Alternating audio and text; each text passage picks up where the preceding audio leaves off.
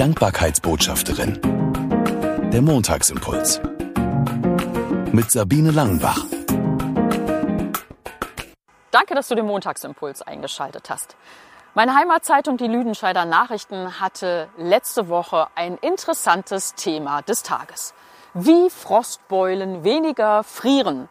Kalte Jahreszeit mit kleinen Tricks den Körper an niedrige Temperaturen anpassen. Ja, und da wurde alles Mögliche vorgeschlagen, von Tee, dickem Schal oder mit einer Decke zu Hause zu sitzen. Und natürlich wurde auch erklärt, dass das Frieren ganz individuell ist. Der eine fängt schon bei 20 Grad an zu frieren, der andere findet 17 Grad noch richtig warm. Das ist ganz individuell. Es gab Tipps dazu, wie zum Beispiel auch die gute alte Wärmflasche wieder hervorzukramen. Die soll übrigens gerade auch Mangelware sein in den Drogerien.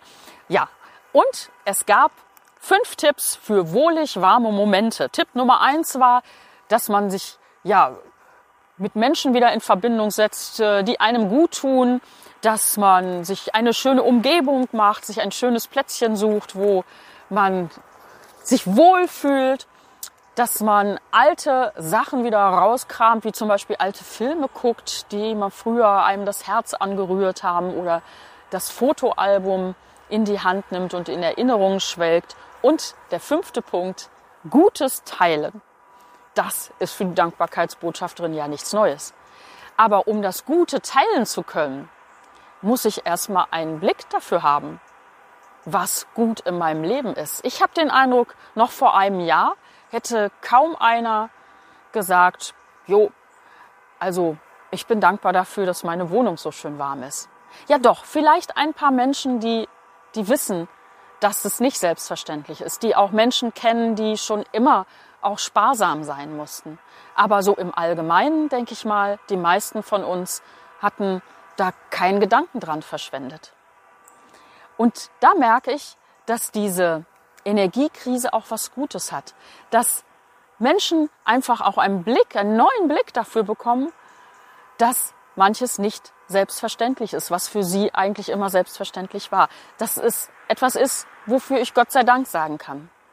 Dass ich Strom habe, dass ich die Heizung noch andrehen kann, auch wenn ich sie jetzt vielleicht drossel. Dass ich Teil einer Gemeinschaft bin, dass ich Menschen um mich herum habe, die sich auch um mich kümmern, wenn es mir vielleicht mal nicht gut geht. Alles kleine und große Dinge zum Gott sei Dank sagen. Aber ich muss erst mal darauf kommen, dass nicht alles selbstverständlich ist. Und das wünsche ich dir für diese Woche, dass du ganz neu deine, dein Leben, deine Umwelt, die Mitmenschen betrachten kannst mit meiner berühmten Brille der Dankbarkeit.